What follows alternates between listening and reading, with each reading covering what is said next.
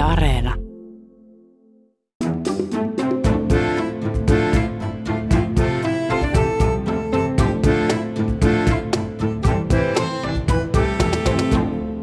Tervetuloa mukaan Riku Siivosen täydelliseen elämään.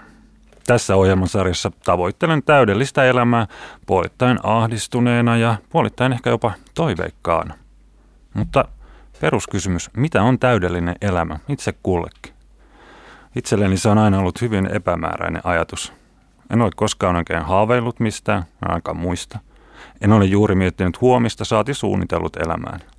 Ehkä se johtuu epävakaasta mielestäni, en tiedä, mutta sellainen olen aina ollut.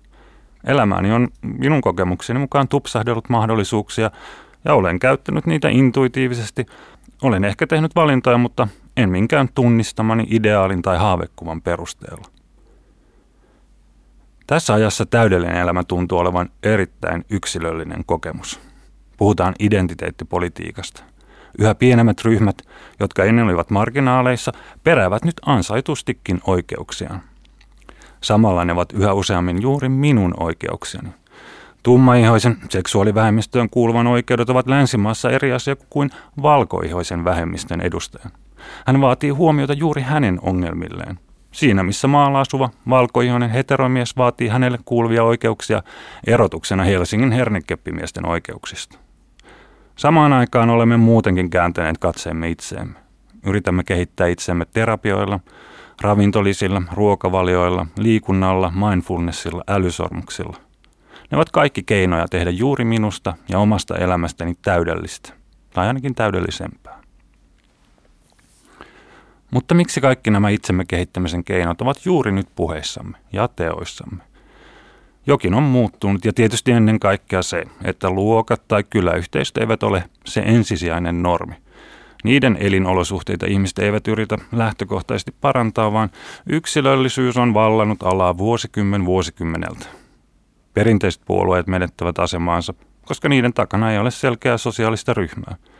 Ylipäänsä ihmiset eivät halua kuulua mihinkään isoihin ryhmiin, kuten ainakaan demareihin tai käsityöläisiin, vaan haluavat tulla tunnustetuiksi omina itsenänsä. No, tässähän ei ole sinänsä mitään vikaa, mutta ainakin se tekee yhteiskunnallisesta keskustelusta haastavampaa. Kun joku puhuu ulkona olemisesta, sisällä olijat kysyvät, miksei heidän asioistaan puhuta. Kun sisällä olijat sitten mainitaan, seuraava kysyy, miksi puhutaan yleisesti sisällä olijoista silloin aivan eri asia olla keittiössä sisällä kuin olohuoneessa, jossa juuri minä olen tällä hetkellä. Ja niin edespäin. Oman potentiaalin täydellisestä toteuttamista on tullut yksilön elämänpäärä ja ehkä jopa yhteiskunnan tehtävät tukea sitä täysimääräisesti. Mutta siihen, siihen ei yhteiskunta koskaan pysty, koska jokaisen täydellinen elämä on erilainen. Joku väärälle, joka kirjoitti, että pian puhumme enää kaikki vain itseksemme, itsestämme ja itsellemme. No itselleni se sopii sinänsä hyvin, sillä puhun oikein mielelläni itsestäni, enkä oikein halua kuulua mihinkään porukoihin tai ryhmiin, en edes urheiluseuraan. Tänään puhumme joukoista ja sukupolvista ja yleisen tason kulttuurisista normeista. Mitä ylipäänsä on pidetty täydellisenä tai hyvänä elämänä eri aikakausina? Mikä eri sukupolvilla määrittää täydellisen elämän rakennuspuita? Aiheesta kanssani keskustelemassa tutkija Mikko Salasua. Tervetuloa. Kiitoksia. Päästän sinutkin viimein ääneen tässä viiden minuutin kohdalla. Mikko, sä olet kirjoittanut, että täydellinen tai hyvä elämä ei ole helppo määrä. Edes kaikki samaan sukupolveen kuuluvat yksilöt eivät jaa asiasta samoja käsityksiä. Edes sukupolvi ei ole yhtenäinen käsite. Ja jotta asetelma olisi vieläkin vaikeampi, hyvä elämä ei merkitse edes yksilölle aina ja kaikkialla samaa. Onnellisuus ja hyvä elämät ovat tämmöisiä jatkuvasti pakenevia päämääriä, jotka muuttuvat elämäntilanteen ajan mukaan. Mutta silti Mikko, onko niin, että meille muodostuu jokin jaettu käsitys täydellistä elämästä niin, että niin yhteinen, että se ohjaa aina yhden sukupolven elämää? No, käsit, niin kuin totesit, niin nämä käsitteet on hankalia, mutta me ollaan Antti Häkkisen kanssa katsottu tätä niin, että meillä on semmoinen sadan tuhannen ihmisen aineisto ja me ollaan jaettu se tällaisten tietynlaisten murrosten mukaan kymmeneen, siis 300 vuoden ajanjakso kymmeneen eri sukupolveen. Ja tämä meidän ajatus sukupolvesta noudattaa tällaista ajatusta, että on laskettu, että se on noin keskimäärin 30 vuotta on tämä edellisen polven ja seuraavan polven välinen ero. Ja, ehkä tämä niin kuin meidän tapamme katsoa tällä tavalla hyvää elämää, niin on ennen kaikkea se on empiirinen tapa katsoa sitä ja kyllä sieltä on tunnistettavissa itse asiassa hyvinkin vahvoja jaettuja tapoja ja normeja, ihanteita, ideaaleja, jaettuja arvoja. Yhtä lailla itse asiassa niitä on tunnistettavissa tänä päivänä vaikka ne onkin vähän piilossa tuosta julkisesta keskustelusta. Et sinänsä kun me katsotaan historiaa taaksepäin, vaikka se 300 vuotta ja, ja tulevaisuuteenkin, niin kyllä meillä on ja meillä tulee aina olemaan tietyt jaetut käsitteet siitä hyvästä elämästä. Mitä se empiirinen tutkiminen tarkoittaa tässä yhteydessä? No tässä yhteydessä se tarkoittaa sitä, että me ollaan meillä on ihmisiä vaikkapa 1900-luvun alusta, me ollaan katsottu kauan heidän elämänsä on keske, kestänyt, kenen kanssa he on mennyt naimisiin, mitä alueelta olevia ihmisiä on ollut, mitkä ammatit heillä on ollut ja niin edespäin. Ja tietenkin yhdistetty sitten siihen, siihen historian kirjoitukseen, joka koskee sitä, sitä kyseistäkin aikaa. Eli asetettu nämä ihmiset ikään kuin siihen oman aikansa kontekstiin ja sitten katsottu, miten heidän elämänsä on, koko heidän elämänkulkunsa on mennyt ja miten heidän jälkipolviensa elämänkulku on mennyt. Mitä samanlaista siellä on ja mitä erilaista siellä on. No miten se menee sitten, kun sukupolvi vaihtuu, niin keksivätkö nuoret sen aina, ideaalin aina uudestaan sitten omalle sukupolvelle? Tämä on jotenkin hirveän olennainen kysymys, joka aina niin kuin, jotenkin jää niin kuin syrjää siinä, että ei tietenkään. Että itse asiassa perhe sukupolvena, eli lapset, lastenlapset ja siitä eteenpäin. Sehän on niin kuin todella sitkeätä liimaa, joka, joka näkyy vaikkapa siinä, että uskonnot saattaa siirtyä suvuissa jopa tuhansia vuosia eteenpäin. Erilaiset arvot, asenteet, käytännöt, tavat ajatella on todella vahvasti kiinni siinä perheen ja suvun. Voisi jopa puhua tämmöisestä perhepääomasta tai sukupääomasta. Mutta sitten toisaalta Samanaikaisesti tapahtuu yhteiskunnallista kehitystä, lääketiede kehittyy, tulee erilaisia kriisejä, sotia ja muita. Ja ne lyökin tavallaan ö, ikään kuin, ne lyö ikään kuin kangen siihen väliin ja muuttaa sitä puitetta, missä se juuri sillä hetkellä nuori sukupolvi elää. Ja tällöin tulee ikään kuin tällaisia yhteiskunnallisia sukupolvien välisiä ristiriitoja tai konflikteja, joita me nähtiin vaikka 60-luvulla, me nähtiin nälkävuosien jälkeen niitä, me nähtiin vuosisadan alussa niitä, niin että joku tämmöinen ulkopuolinen sykäys ikään kuin syöksee sen suvun pitkäaikaisen pääoman ihan uudelle raiteelle. Nälkävuodet. Lähdetään niin kaukaa kuin nälkävuosista. Sehän on jopa, jopa suorastaan kliseinen katse historiaa, mutta se, tässä kohtaa se on merkityksellinen, kun mietitään täydellistä elämää ihmisille eri aikoina. Nälkävuodet oli iso murros, jossa lapsilta vietiin tulevaisuuden usko, mutta samalla ehkä myös syntyi ensimmäistä kertaa mahdollisuus muutokseen. Joo, ja siis nälkävuodethan oli jatkumoa semmoiselle tietylle, ensinnäkin sosiaalinen laskuhan oli 1800-lukua kuvaava ilmiö. En mene sen taustoihin, mutta kuitenkin niin, että lapsi ei enää saavuttanut parempaa asemaa kuin vanhemmat tai noussut, ollut mahdollista sosiaaliseen nousuun. Ja meillä oli aika paljon köyhyyttä ja kurjuutta ja siellä 1800-luvun puolivälissä. Ja nälkävuodet on ikään kuin sellainen naula-arkkuun, jossa kuolee siis valtava määrä, lähes 8 prosenttia Suomen väestöstä. Se on siis aivan, se on länsimäiden mittakaavassa, länsimaiden historian mittakaavassa yksi suurimpia siviiliajan tai rauhanajan kriisejä. Ja nämä ihmiset on paikalla. Ihmiset ajattelee, että tämä on Jumalan rangaistus meille. Tämä vaan tulee ja meidän pitää kärsiä tämä läpi. Sitten mennään siihen seuraavaan polveen, niiden, lap, jotka oli lapsena silloin. Yhtäkkiä, yhtäkkiä – tämä heidän lasten sukupolvensa huomaakin, että tai, tai jotenkin siellä syntyy tällainen kollektiivinen ajatus, että tämä elämää täällä ei ole kauhean hyvää, täällä on ongelmia, köyhyyttä, nälkää. Lähdetäänkin aivan massamittaisesti Atlantin taakse, Australiaan, Yhdysvaltoihin, Eurooppaan etsimään hyvää elämää tapahtuu joku kummallinen maallistuminen, että se Jumalan merkitys ikään kuin siirtyy syrjempään ja oma toimijuus tulee keskeisemmäksi. Ja tämä on minusta hyvä esimerkki siitä, että jos edellinen polvi, nälkävuoden kärsi, aikuisena kärsineet, kokee, että se Jumalan rangaistus, meidän tehtävämme on kärsiä, se on se meidän elämämme mitta, niin tämä seuraava sukupolvi ikäänkin lähtee hakemaan sitä mittaa muualta. Tapahtuu joku sellainen kulttuurinen ja sosiaalinen muutos, joka määrittää hyvän elämän uudella tavalla. Hyvätään vähän vuosikymmenissä eteenpäin nationalistisen sukupolven sotien yli ja tullaan 70-luvulle, 60-luvulle urbaaniin sukupolveen, joka teki siis pesäeroa agraarisuomesta ja rakensi samalla hyvinvointivaltiota. Uusi hyvinvoiva yhteiskunta tuli kokonaisen sukupolven päämääräksi ja tavoitteeksi. Millainen oli tuon sukupolven käsitys täydellistä elämästä, Mikko Salasuo?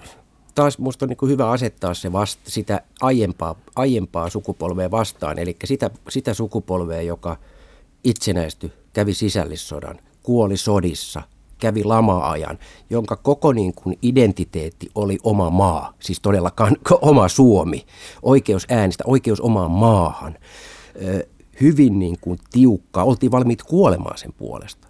Ja sitten syntyy suuret ikäluokat ja tämä 70-luku, 70-luvun, 60-luvun sukupolvi, joka yhtäkkiä katsookin niin kuin tulevaan. Heille tärkeää on, Erik Allard, sosiologi, on puhunut having, loving ja being.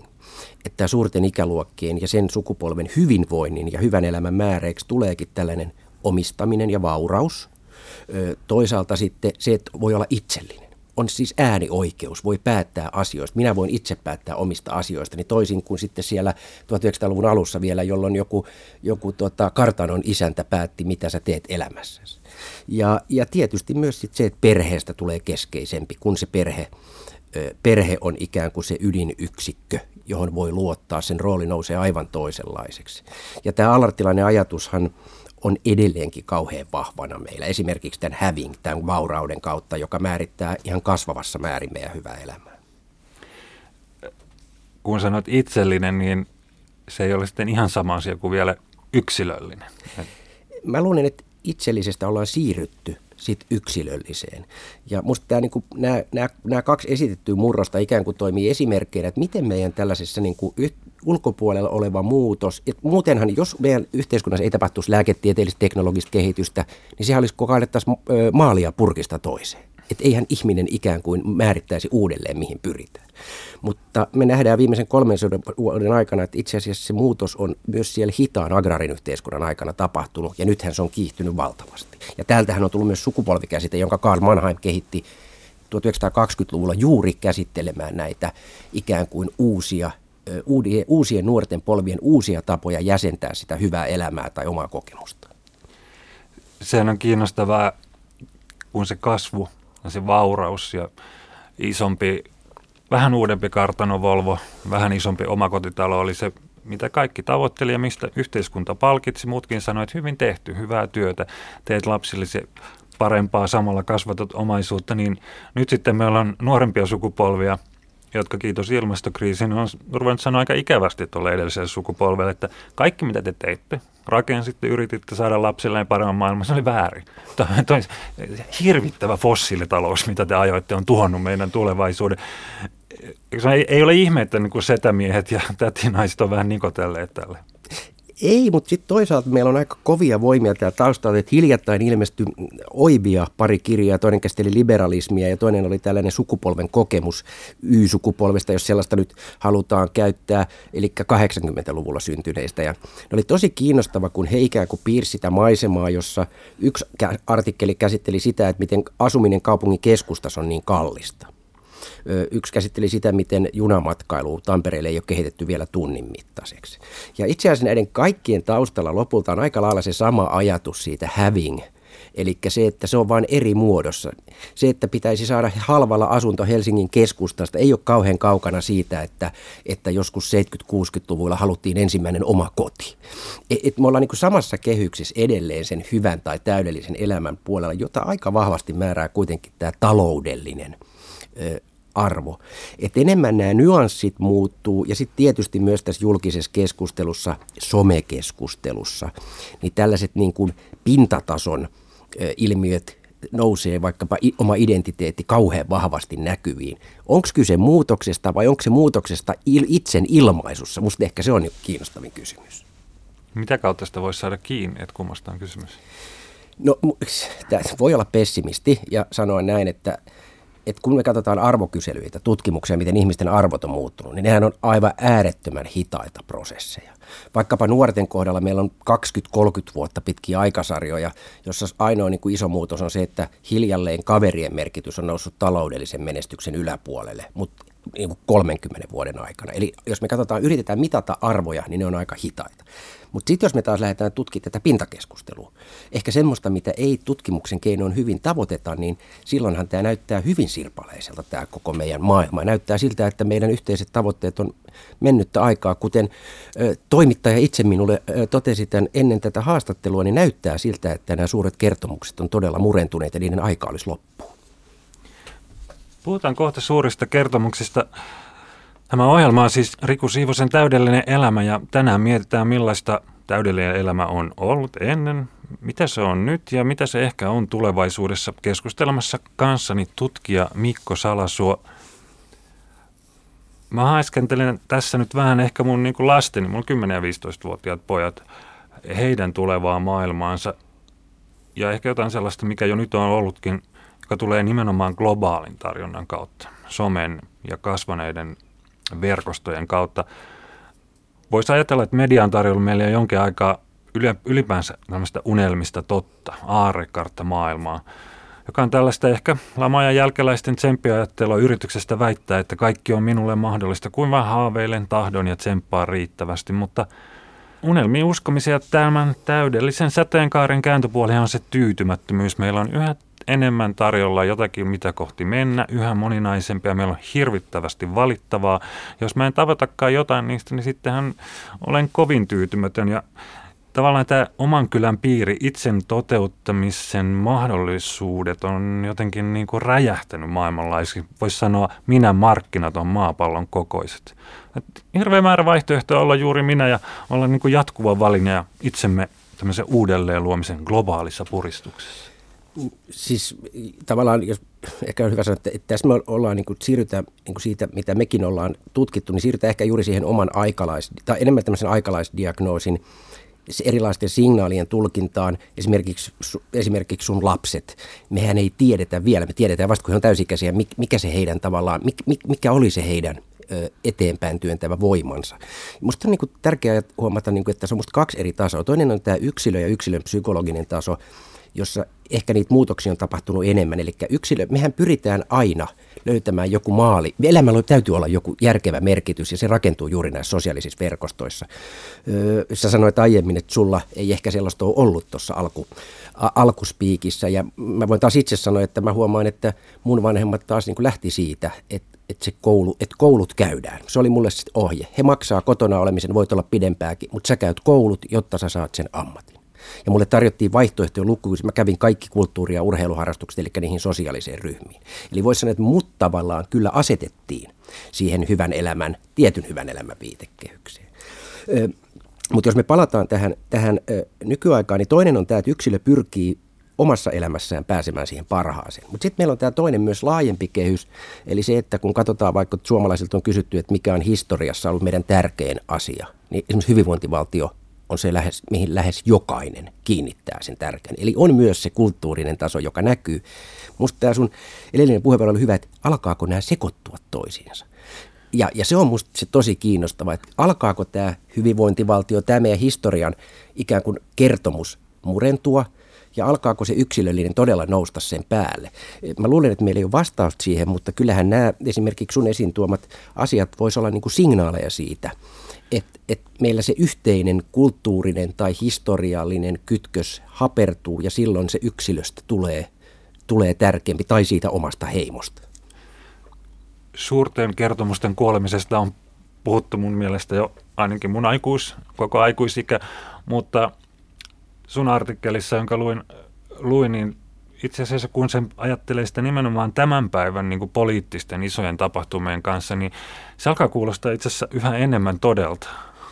Joo, siis kyllähän meillä on jännä tilanne, että jos me mennään niin kuin parin sadan vuoden taakse, niin se suuri kertomus oli se yhte, kylän yhteisö, se lähiyhteisö. Sitten joskus tuolla 1800-luvun loppupuolella alkaa syntyä se suomalaisuuden kertomus. Alkaa jossain vaiheessa tulla tällainen niin kuin Suomen kertomus, joka nyt meillä nyt on, se, on nämä niin kuin itsenäistyminen ja talvisodan selviämiset ja muut. Että et eihän tämä suurten kertomusten aika lopulta ole mikään niin kuin tämmöisessä Suomi-kontekstissa mikään kauhean pitkä.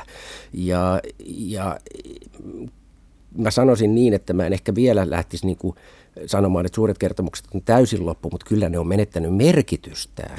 Ja mihin se sitten johtaa, on, on niin tosi, tosi hankala ja kiinnostava kysymys. Demokratia on pidetty uutena suurena kertomuksena, mutta nyt näyttää siltä, että joka puolella maailmaa ollaankin sitä mieltä, että ei se ehkä olekaan niin hyvä idea. Tämä on minusta niin fantastinen esimerkki niin kuin demokratia. Jos me katsotaan vaikka Yhdysvaltoja, niin on Trumpista mitä mieltä tahansa, niin on ihan selvää, että, että niin kuin trumpilainen ajattelu ei perustu siihen perinteiseen demokratiaan, vaan se on, on lähempänä tällaista yksinvaltaista johtamista. Ei sitä, että me kansalaiset saamme sanoa äänemme, vaan ikään kuin siitä äänestämisestä on tullut välineellinen, jolloin me annetaan tällaiselle yksinvaltialle oikeus johtaa meitä. Me no, katsotaan Venäjää naapurissa.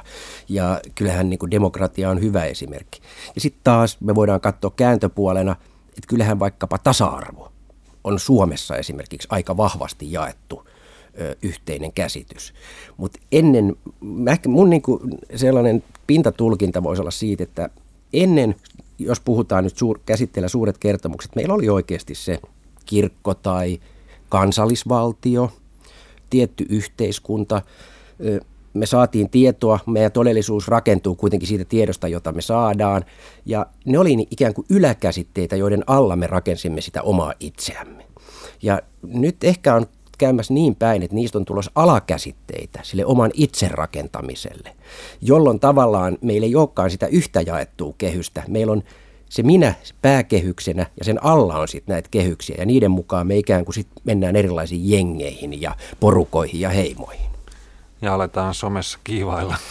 Aletaan somessa kiivailla ja tota, se on tietysti sellainen ulottuvuus, joka varmasti vielä, nyt se näkyy meille niin kuin provokato, provokatorisena tai kiistelynä tai huutamisena, mutta toistaiseksi me voidaan kuitenkin tunnistaa hyvin paljon niin kuin jaettuja käsitteitä ja arvoja. Mutta mitä kun tätä on jatkunut se seuraavat 20-30 vuotta, niin mikä se dynamiikka, mistä ne yhteiset rakentuu, ne jaetut rakentuu? M- mun on niin kuin, vielä mä en pysty hahmottamaan sitä ollenkaan. Tarvitseeko yhteiskunta ylipäänsä mitään yhteisiä jaettuja? Ja mä Onko se aina niin kuin dystopia? Jos ne... niin, mutta eikö, voisiko se olla kuitenkin, että yhteiskunta tarvitsee? Nimenomaan yhteiskunta tarvitsee, jos se on yhteiskunta, jos se perustuu tällaisen kansallisvaltion ajatteluun, joka nyt on niin kuin ihan ö, fyysisistä, että me eletään tietyllä alueella, niin se on niin kuin väistämätöntä. Jollain tavalla meidän pitää järjestäytyä ja siinä pitää olla silloin jotain jaettua. Ja, ja tässä mielessä musta tarvitaan ja on aina tarvittu ja varmaan tulee jatkossakin olemaan, mutta mutta miten, se sit, niin kuin, miten sitä hallitaan? Mikä on se hallintatapa, kun jos demokratia tai perinteinen parlamentaarinen puoluejärjestelmä menee, niin sitten on tosi vaikea ennakoida, kun tämä digitalisaatio on tuonut niin kuin sellaisia aivan ennalta arvaamattomia asioita. Niin, nyt näyttää ehkä, että hallinta siirtyy suuryrityksille tietyllä tapaa, keskustelusfäärien hallinta. Jopa ulkopolitiikka on puhuttu, että Google on paljon voimakkaampi kuin yhden maan ulkoministeri.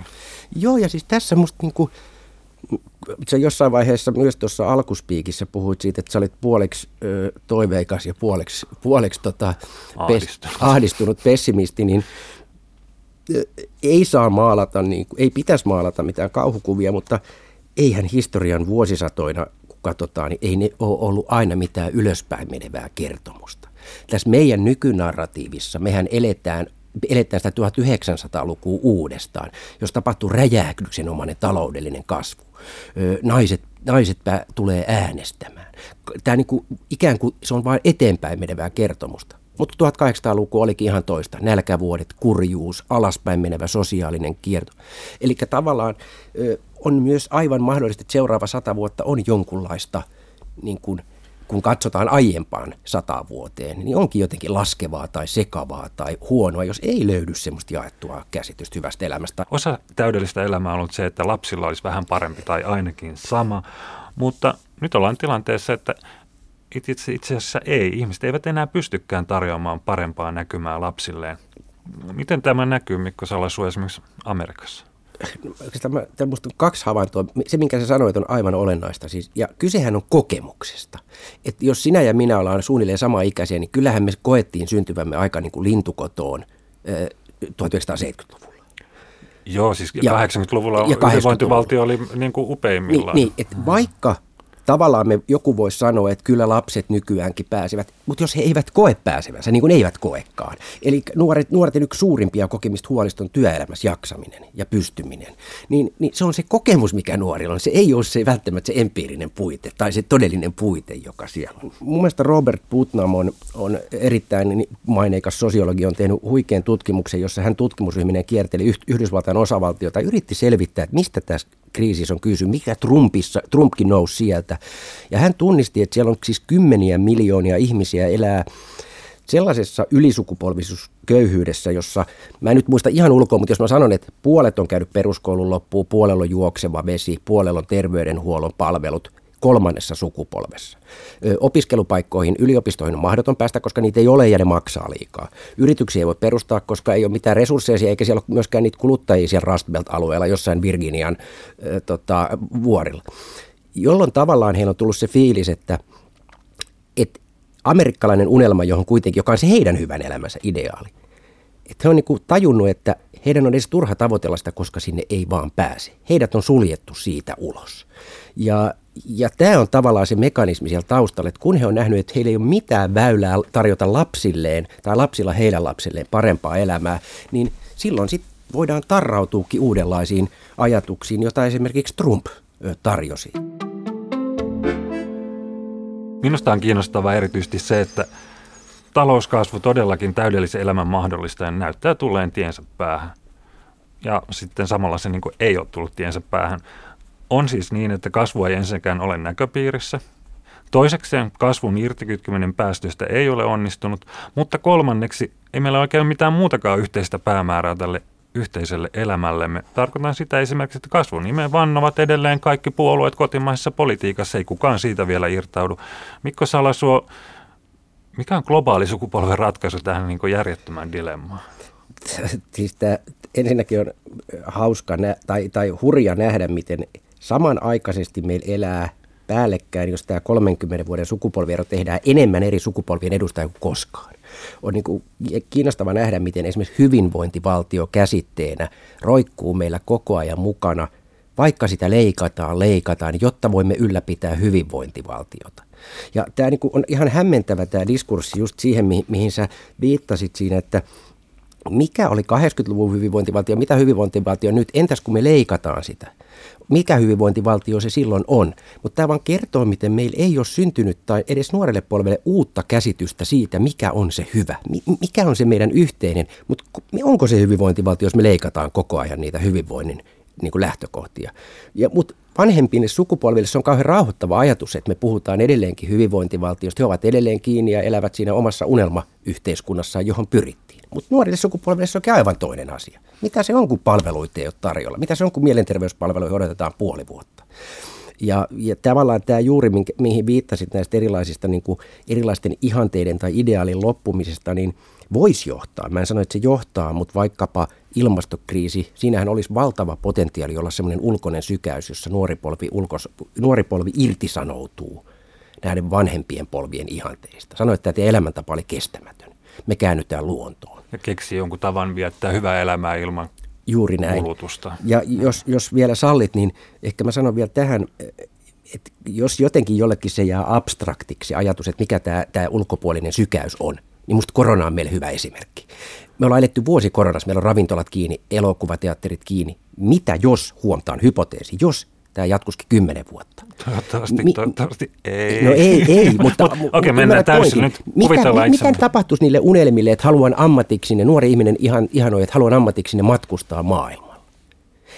Se korvautuisi jollain uudella ideaalilla. Mutta tämä on vain esimerkki, ja, monet muut asiat muuttuisi. Eihän vaikka sosiaalinen kanssakäyminen muuttuisi, jos ravintolat pidettäisiin kymmenen vuotta suljettuna, niille löytyisi uudet väylät. Se tarkoittaa, että rakentus uusia ikään kuin ideaaleja, ja siinä rinnalla rakentus joku uusi suunta. Ja musta korona on sikäli hyvä esimerkki, että se tuo hyvin konkreettisesti meidän lähelle tässä ajassa sen, että mitä ne sosiaalisissa merkitysverkostoissa tapahtuvat niin uudelleenmäärittelyt on. Eikö tämä on tosi kiinnostavaa, koska Voisiko tuota kautta ajatella, että korona voisi tehdä jotain hyvää, kun se nopeuttaisi näitä prosesseja? Siis mä haluan olla sillä tavalla optimisti, että nuori polvi on aina niin kuin löytänyt itselleen ja tulee aina löytämään, koska ihmiselämässä ei ole muuten mitään järkeä, löytää sen ikään kuin mitä kohti mennään.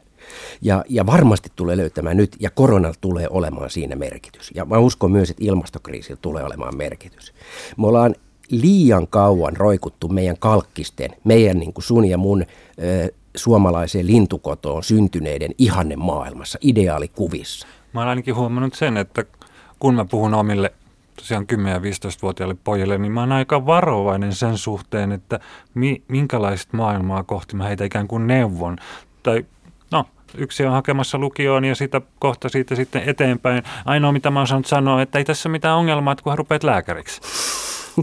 Toi on tosi hyvä, hyvin sanottu. Ja tähän voisi niin kuin vielä tuoda sen toisen sellaisen tason, joka jotenkin konkretisoi tätä, on se, että on paljon kirjoitettu elämän käsikirjoituksesta. Ja, ja tässä mä, niin, tällä viitataan vaikka siihen, että 1900-luvun alussa niin, ö, oli jonkunlainen käsikirjoitus, oli se oman valtion saaminen, itsenäistyminen ja sen eteen kamppaileminen.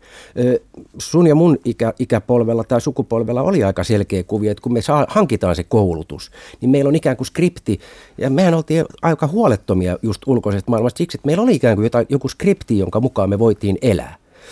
Ah, sen takia mulla ei myöskään tarvinnut haaveilla mistään, Juuri. koska mä olin niin huoleton. Nyt kysymys, että mikä se skripti on sille nykynuorelle? Ja, ja sä vanhempana varmaan sä pystyt niin kuin hyvin samaistumaan ajatukset, että ei ole tarjota mitään varmaa skriptiä, paitsi se lääkäriksi Mutta mut ymmärrät, sä ymmärrät, mitä mä ajan Ja, ja se on tämä haaste. Haaste ei ole välttämättä se, mikä empiirisesti on, vaan se, mikä koetaan ja toisaalta se, mitä näkyy tulevaisuudessa, laps, nuorilla varsinkin. Ja jos siellä ei näy sitä skriptiä, mitä kohti mennään, se tuottaa epävarmuutta ää, täydellinen elämä tulevaisuudessa, mun mielestä se on hirvittävän kiinnostava. Ei me ei tiedetä vielä oikein, mitä nuoret tulee valitsemaan. Ja mä näen tässä yhtäältä tämän, niin kuin, että he sanoivat, että he on kiinnostuneita isoista globaaleista ongelmista ja samaan aikaan he on yhä kiinnostuneempia itsestään, omasta näkyvyydestään sosiaalisessa mediassa. Tämmöinen niin kuin todella makrotaso, todella mikrotaso. Mitä tästä Mikko, anna meille joku arvaus tulevaisuuteen, Mikko Salasu. No itse asiassa mä, mä voin hyvin niin kuin, palauttaa tämän nuorisobarometrin, joka tehdään vuosittain, josta tulkinta oli edellisestä nuorisobarometrista, sitä edellisestä oli tosi kiinnostava. Eli toistaiseksi nuoret kokeet ulkopuolella, uhat ovat ulkopuolella Suomen. Suomi näyttäytyy turvasatamana. Maailmassa on paljon hankaluuksia, mutta ne on kaikki ulkona. Meidän elämämme täällä Suomessa ja lähellä on hyvin. Tämä on niin kuin se keskeinen tulos nykynuorista. Ja sanotaan, että ainakin vielä sun lapset todennäköisesti tulee jollain tavalla omaksumaan tämän ajatuksen, mutta se pitää kyllä sen sisällään sen ajatuksen, että me, se hyvinvointivaltio, jota me koko ajan leikataan, niin jollain tavalla myös säilytetään, koska sitten kun se uhka tulee sisälle, niin sitten tavallaan alkaa ihan toiseen malliin näkyy myös tämä arvojen ja asenteiden pirstaloituminen. Tänään on metsästetty täydellistä elämää kuultu, mitä se oli ennen. Ja minä olen ainakin oppinut, että halusin tai en, niin kyllä olen omaksunut vanhempieni arvot. Olen kasvattanut hyvin vähäisessä määrin, mutta kuitenkin omaisuuttani ja juuri olen muuttamassa 204-öiseen omakotitaloon. Älkää kertoko kenellekään. Näin Pidetään tämä meidän välisenä Pidetään tämä vain meidän välisenä. Mä toiveikkaana ja puolittain ahdistuneena jään katsomaan, että mikä on täydellinen elämä mun lasten sukupolvella ja ehkä he, minun lapsen lapsilleni. Mutta mä, ja tutkijana mun ajatus on sama kuin sulle, mitä enemmän mä tiedän, sitä enemmän mä ahdistun, mutta toisaalta niin mulla on onnellinen tieto myös siitä, että, että nuoret eivät ole niin kyynisiä kuin sinä ja minä, vaan he näkevät tulevaisuudessaan ja pystyvät rakentamaan sinne monia myönteisiä päämääriä. Ihanaa. Kiitos oikein paljon keskustelusta tutkija Mikko Salasu. Kiitos.